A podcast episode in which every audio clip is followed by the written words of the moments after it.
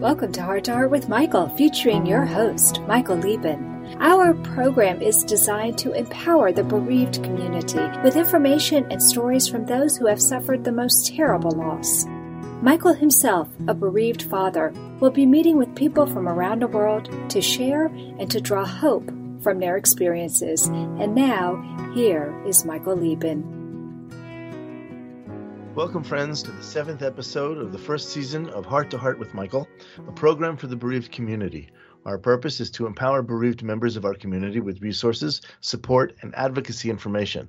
Today's show is Losing Loved Ones to a Misdiagnosis.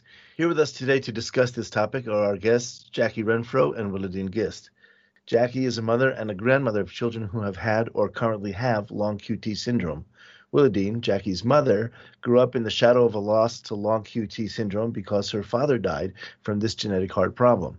Jackie's grandfather, Wilodene's father, had seizures and died unexpectedly in his sleep. Jackie's mother also started experiencing seizures at a young age. When Jackie had her children, Jimmy and Chrissy, no one expected both of them would also die at a young age.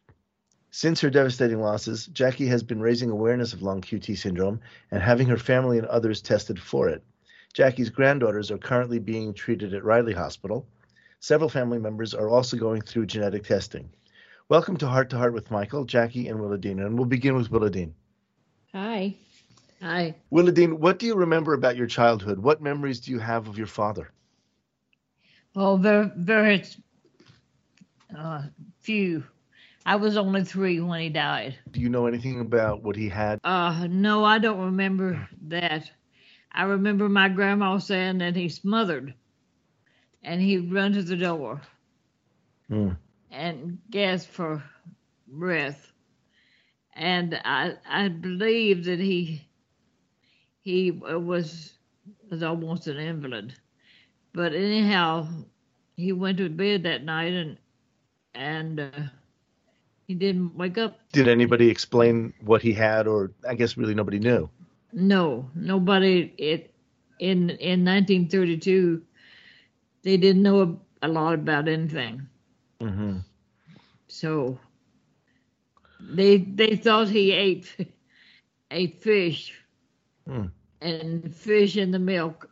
They said killed him, but then in those days, people just didn't realize they were grasping for straws. I guess. Well, that's very interesting because we like to say um, that you know, in in every age, it's it's always nice to say we know more now than we ever did before. And I remember that when my daughter was born 20 years ago, the first thing my doctor said was, "Well, be happy it's now and not 20 years ago."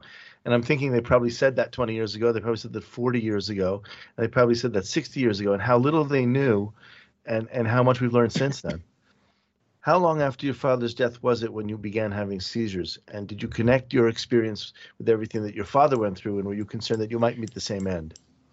Uh, well, I did, but but my family didn't. I don't think. Uh, he died when I was about three, and I had uh, at, at when I started having my periods and stuff is when I started having seizures.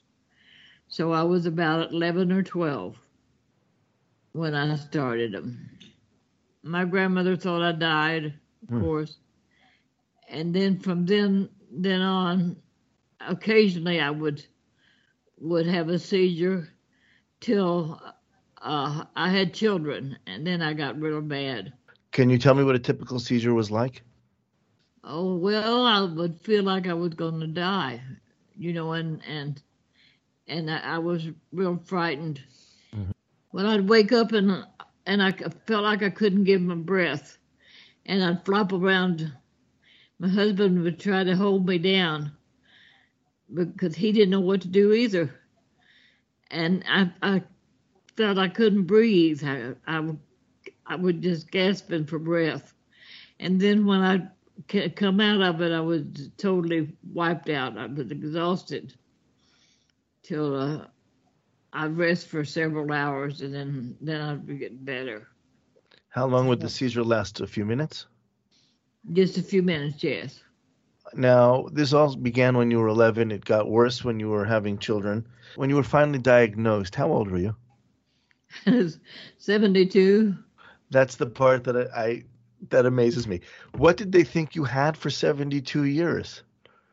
Okay, well, after I, worked and everything, and after uh, I, I finished having children, after a while, I, I guess I thought I was better because I, I didn't have them anymore. A- And then at 72, I was was having a nervous spell, and I was taken to the hospital, and that's when they found that I had long QT. So you're saying that you were actually clear, you had no seizures till you were 72 from, I'm guessing, about 30 years. So that's pretty amazing. Um, yes, it is. So you lived with long QT for 72 years, 30 of them clear. And did they did did anybody along the way say you had anything? Did they explain what the seizures were? They thought I had epilepsy. They said, Did did they say the same thing about your father, or they just didn't know anything about that? they didn't say anything about him then. They had actually did an article on her dad um, saying he'd had a massive heart attack. That's what they knew, I guess. You know, But in 1930s. in, in, the, but- in the meantime, I had two or three daughters. It's two daughters that started having seizures, and uh, a grandchild that started having seizures. Everybody said I had epilepsy. And so they thought the whole family had epilepsy for three generations. I guess that's what they thought. They really didn't know what yes, we had. even though it wasn't hereditary. When did long QT first become discovered as something that needed to be known about? Well, I didn't know anything about it till till they took me to the hospital and told me I had it. 2003. Is when we 2003. discovered it. Is Yes. the 2003 is when you discovered that your mother had uh, long QT. Yeah. When when was it first medically recognized that long QT was something? Because obviously, in her father's day, they didn't know what it was. So when did when did people find that out? 1981. Dr. Vincent discovered it. in 1981. So from the 30s to the 80s, 50 years of, of family history. A lot of people have this. Nobody knows what it is, and they just assumed it was epilepsy. And then 1981, they continued assuming that there was no reason to think Well, there was, uh, I, I'm not sure, I don't remember clearly about what, uh, but Dr. Vincent, it was something to do with his wife and his sister, and he kept seeing the same thing happen, and he began doing research on it. And that's when he discovered that the long QT intervals were longer, and that was causing the heart to go chaotic, causing leading to cardiac arrest.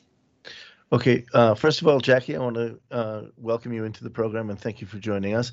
For people listening, the voice didn't change suddenly.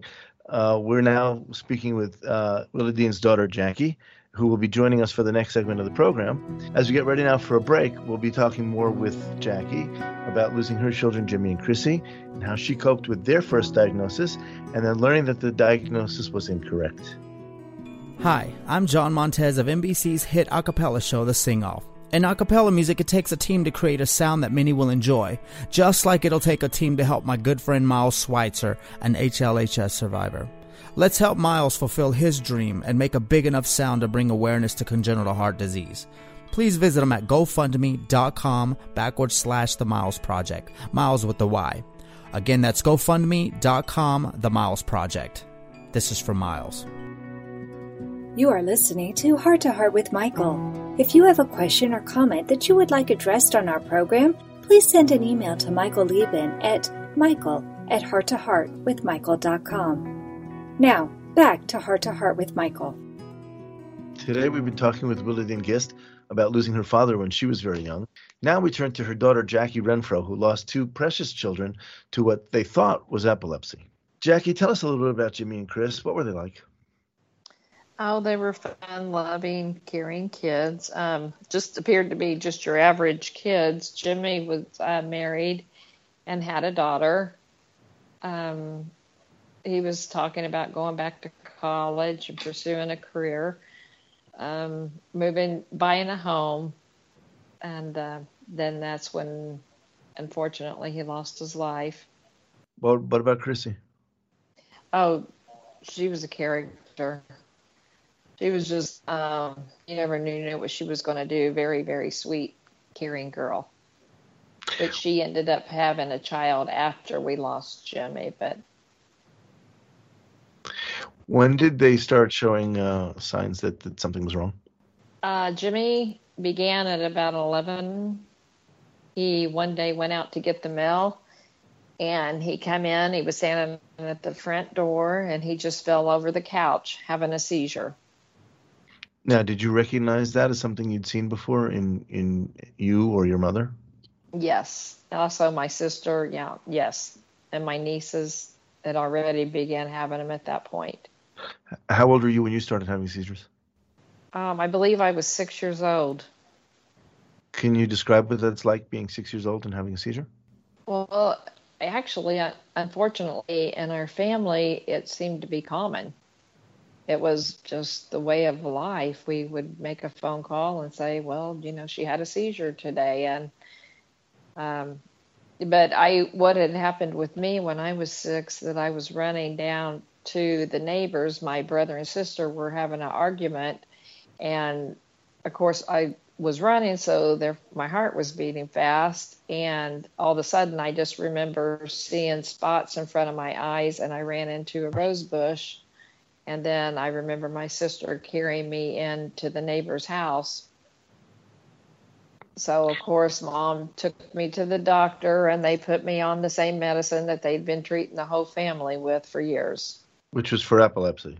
Yes. Now, did that help? Did that hurt? Did that just do nothing? I mean, I honestly do think it helped. I think one day they'll find out some of the medications that we've taken um, probably help save our lives to live so long. Uh, unfortunately, they did not give these medications to my children because, ironically, the dilantin causes your gums to swell, and I feel like that that I honestly think that played a role in it. I think they'll find out. I don't. I can't prove it, but I just think the medications we were on, the the dilantin and the phenobarbital, uh, helped the long QT. Well, what do they give for long QT now? Beta blockers. Now, I, I admit to, to being completely innocent of knowledge on, on this. So, what they're giving now is that anything like what they give for epilepsy? Is anything like what you got for epilepsy? No, it's uh, more of a it's a beta blocker which is kind of more of a blood pressure pill. Anything mm-hmm. that ends in like I take metoprolol, so to, the toprol, the ending operol, that's usually what we take for that. Plus, you normally have an implanted defibrillator, an mm-hmm. ICD, which is a pacemaker, and then your device to shock you. So hopefully, if our heart starts going out of rhythm, that it'll pace it right back to where it should be. And that is together with medication or in place of medication? No, both. Mm-hmm. Yes, we have both of them. Your children were first diagnosed with epilepsy. At what point were they diagnosed with uh, long QT or were they not? Uh, they never were diagnosed with long QT. It was in 2003 when mom was taken to the hospital. We had just lost Chrissy it was 2000, May 2003, and we had lost Chrissy July 2002. Mm. We were that close to, we would have been able to save Chrissy. Oh, the, we that must be months. That must be really hard. That must yeah, be really hard. That was that was rough. It all's been it all was rough. Is there is there any explanation how your mother? I mean, she's a miracle. Over seventy before they figure out what she had now they can treat it, and now you know that's not the issue that it was before. How can they explain how she's been surviving this for so long without really knowing what it was and with taking the wrong medication? Well, I I don't know. We're we're not really sure, but once again, I'm kind of going back to um, the dilantin, and she was on a different type of nerve medicine because see, you got to remember we had heart sorry, our heartbeat fast. So we would take, we thought we had bad nerves. So we would increase our medications if our heart started racing. I think that might have played a role in it because I know in 19, 1981, I think I would come real close to death. I was 21 years old and I had just had my daughter. And um, they, I was on Dilantin and phenobarbital, and they increased my di, uh, phenobarbital, and I honestly think that helped save my life. I'm I'm still trying to wrap my head around this that you were all diagnosed with the wrong thing, got the wrong medications, and it's possible that even the wrong medication kept you on long enough until they can make the right di- diagnosis. Yes, that's. I mean, I remember the doctors would just increase my medication, and I literally I couldn't even get up out of bed to go to the hospital. My heart was going so fast, mm-hmm. and I had such a bad seizure. Um, I I honestly felt like I was dying, and my son kept yelling, "Mommy!" And I, I honestly think that's the only thing that saved me. Both you and your mother have told me the same thing that that uh, a seizure is you feel like you're dying. I've never had a seizure. I've never had that kind of seizure. I don't know how to even relate to what you're telling me. But how, do, how what is that like? You feel you're dying. Do you do you see the end? I mean, it was just, I just remember it being really dark and you kind of start being aware you can hear people talking but you mm. can't move. It's like you're trapped. It's but your mind's still going. It's it's awful. It's a very uh, awful thing to have to experience. I watched my daughter have epileptic seizures and i think and it was for her it was difficult to to communicate because she was also autistic. But I think the only thing that she really didn't like in life were those moments of seizure because I could see it on her face.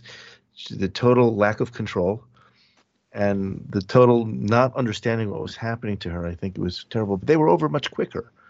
These, what you're describing, could take several minutes and then you'd need to rest for several hours. Exactly, yes. And it was really bad with my daughter. I remember um, when she was young, she would turn blue it, I would see her when she was having a seizure. She she would quit breathing, and I told a neurologist that, and he told me you don't quit breathing during a seizure. And I argued with him and told him she was, you know, she wasn't breathing, and he told me she was, but I, I know she wasn't. Well, I'm sorry we're going to have to take a break right here at that at that real difficult moment. And I appreciate that you and your mother have been with us and talking about your experiences with long QT. And I thank you for being so candid about the loss of your children. These are very difficult things to talk about. We're grateful that you shared how you learned from their ultimate diagnosis of long QT syndrome. The story of your journey from misdiagnosis to grieving parent has much to teach us. So please stay tuned. In our next segment, we're going to be talking with Jackie and Wilodene again how genetic testing gave them hope for the future.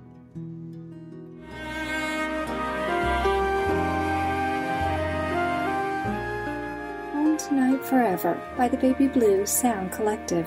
I think what I love so much about this CD is that some of the songs were inspired by the patients. Many listeners will understand many of the different songs and what they've been inspired by. Our new album will be available on iTunes, Amazon.com, Spotify. I love the fact that the proceeds from this CD are actually going to help those with congenital heart defects. Enjoy the music.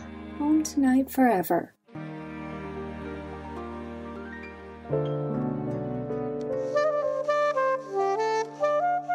Heart to Heart with Michael is a presentation of Hearts Unite the Globe and is part of the Hug Podcast Network. Hearts Unite the Globe is a nonprofit organization devoted to providing resources to the congenital heart defect community to uplift, empower, and enrich the lives of our community members. If you would like access to free resources pertaining to the CHD community, please visit our website at www.congenitalheartdefects.com for information about CHD, the hospitals that treat children with CHD, summer camps for CHD survivors, and much, much more. You are listening to Heart to Heart with Michael. If you or someone you know would like to be a guest on Michael's program, please email him at michael at hearttoheartwithmichael.com. Now, back to our program. Welcome back to Heart to Heart with Michael, a program for the bereaved. We are here with Wilodene Gist and her daughter Jackie Renfrow. These women have shared their stories with us about losing loved ones to long QT syndrome and how misdiagnosis affected their lives. Wilodene, when Jackie's children died so suddenly, did it bring back memories of your father and your childhood? And did genetic testing become a part of the conversation with the medical professionals? Well, no, really, I was too small when my dad died to even remember. But it it broke my heart because uh, I I knew that they had the same thing I had because they were having the same problem and it made me feel kind of guilty. You know, they were my babies. Why why would you feel guilty? Because I feel like I did it to them you know, they got it from me. Oh, I, I felt like that way at the time. Well, did you know it was genetic? Did you? I mean, no. at that point. No, but it was happening through several generations, so you know you you figure that it's something you passed on. I'm very sorry to hear that, and I hope that you feel better now knowing that it's not anything that you could have done or changed. Oh, I do. I do, but I just wish, well, it just wasn't to be, so. I understand. How has genetic testing now been a part of your life? You've been tested. Anybody else? Oh, yeah. The whole family's been tested. Actually, my son just, well, he knew he had it but uh, just two or three months ago, he had to he had to go in and have a defibrillator put in, and and uh, I guess he was in pretty bad shape when they got him in there. How's he doing? He's doing great now, but he still can't drive for several months. Has anybody thought about how this is that it's affecting everybody? I mean, I know that it's genetic, but sometimes when it's genetic, somebody slips through the cracks. Somebody doesn't get it. It appears to me that now there isn't anyone who hasn't been touched by this. not not in our immediate family, no. I'm, we're we're talking about four generations of everybody. I have relatives that I'm I'm sure I had one cousin to die in her sleep at 20, 27. She had epilepsy, of course her daughter killed herself because she was having seizures so bad. and uh, I think there was another one in her family that, uh, but they won't listen. They won't listen to you. Oh, so they're they're still they're still saying epilepsy. Yeah, and I've sent them the um, genetic testing that they that they were related to me and I had what mutations I have with the long QT and they still haven't really responded to it. What's it like when you find out? There's a they're a prime example. What is it like when you find out that it's a misdiagnosis, that everything you know essentially is wrong? What what what is that like? It was just like a jigsaw puzzle, and you had all these pieces that fit in and you knew there was something wrong, but you just didn't know what the final piece was because mm. after Jimmy died and Chrissy died, I remember sitting there and I had there was about 10 months then before we found out and I would look at their kids and think they're going to die of the same thing if I don't figure out what it is. Well, our resources of course weren't like they are today but still you need a physician or somebody to kind of guide you in the right direction or hopefully someone is raising awareness mm. so you can hear about it but I, I remember looking at those kids thinking they're going to die the same way that their parents died and i did i didn't know what to do to stop it and it still worries me even though they have defibrillators but when I mom was diagnosed um, at St. Vincent's Hospital in Indianapolis, I called the physician that saw uh, my daughter and I, and I told him, I said, my mom has a heart condition called long QT, and I said, I'm sure that's what we have, and that's what killed my children. And he even told me, no, you don't have long QT. It's too rare. There's no way. And I said, well, they're telling me we do, and I'm not, I know we do. And on what did he base this his answer? You don't, just because he assumed it's too rare. Because, he didn't check. Because he told me that the odds of someone coming into his office and having long QT were slim to none. I said, well, it happened. It happened a lot. Yeah, it still is happening a lot, and I feel like there's a lot of people out there. There's not a whole lot of awareness. Uh, young people having heart conditions. Well, you said that you need somebody, you need a physician, and you need somebody who can raise awareness. In your case, there wasn't anyone to raise awareness. There was just you. You had to be the one to raise the awareness for yourself. How does that happen? You, if if you hadn't, you wouldn't. Yeah, I I mean that you have to think that was the internet was just beginning to become popular. Now we can get on there and possibly Google things and come out with some type of an answer, but then there was nothing. We we just knew that we had something wrong and I knew I couldn't explain why my children were gone and we were all here. It made no sense. And like I said, the only thing I can make heads or tails of is possibly the medication that we were on. Because Jimmy and Chrissy were both on the Tegretol and they had always kind of give us something to help with our nerves because of our heart pounding so fast, but they didn't want to do that with them. Feel like if they would have, maybe, just maybe, they would have been okay. Let me ask you one final question now. We have genetic testing, we can recognize it, doctors are more aware of it. How is it possible today, somebody has long QT, um, what does life like? How does he live? What does he what does he know not to do? What does he know he can do? How does that work? I think that as long as you have a defibrillator, I think you can pretty much do anything besides competitive sports. Um, they don't want you doing that. Of course, you couldn't do a track and field. You know, you could do golf. There's certain you have to kind of know your boundaries with long QT, and especially there's certain ages. I feel like it's probably a little bit worse than others. Puberty, mm-hmm. uh, females when you have your your cycles. I feel like your your hormones are out of mm-hmm. whack. Um, after not while you're pregnant, while you're pregnant, you're fine. It's after you give birth. It's mm. it's we've all come near death after birth. We're about to close the program, but I just have to say that I am full of awe and respect for both you and your mother, who have somehow, without diagnosis, managed to go many, many years, longer than you would think possible, and somehow got through it to survive to a diagnosis, and I am I'm very pleased that you were able to do that. I I wish that medicine had come along faster in time for your children, and I'm I'm very sorry for that, and I, I share in your sorrow. Well, thank but you for I am, us on your show today.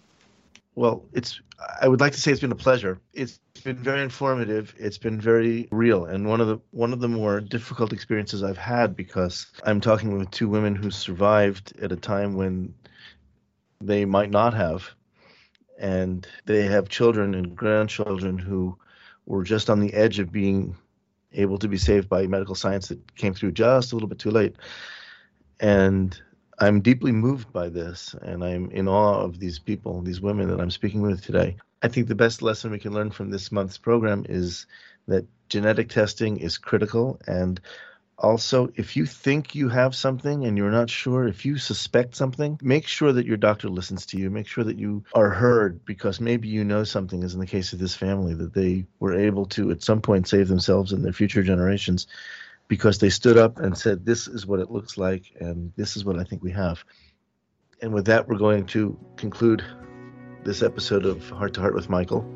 I want to thank Jackie and Wilodene for sharing with us and we hope that their story has brought some hope to the people who are listening. I'll be with you soon, and until then, remember it's okay to breathe. Thank you again for joining us. We hope you have gained strength from listening to our program. Heart to Heart with Michael can be heard every Thursday at noon Eastern Time. We'll talk again next time when we'll share more stories.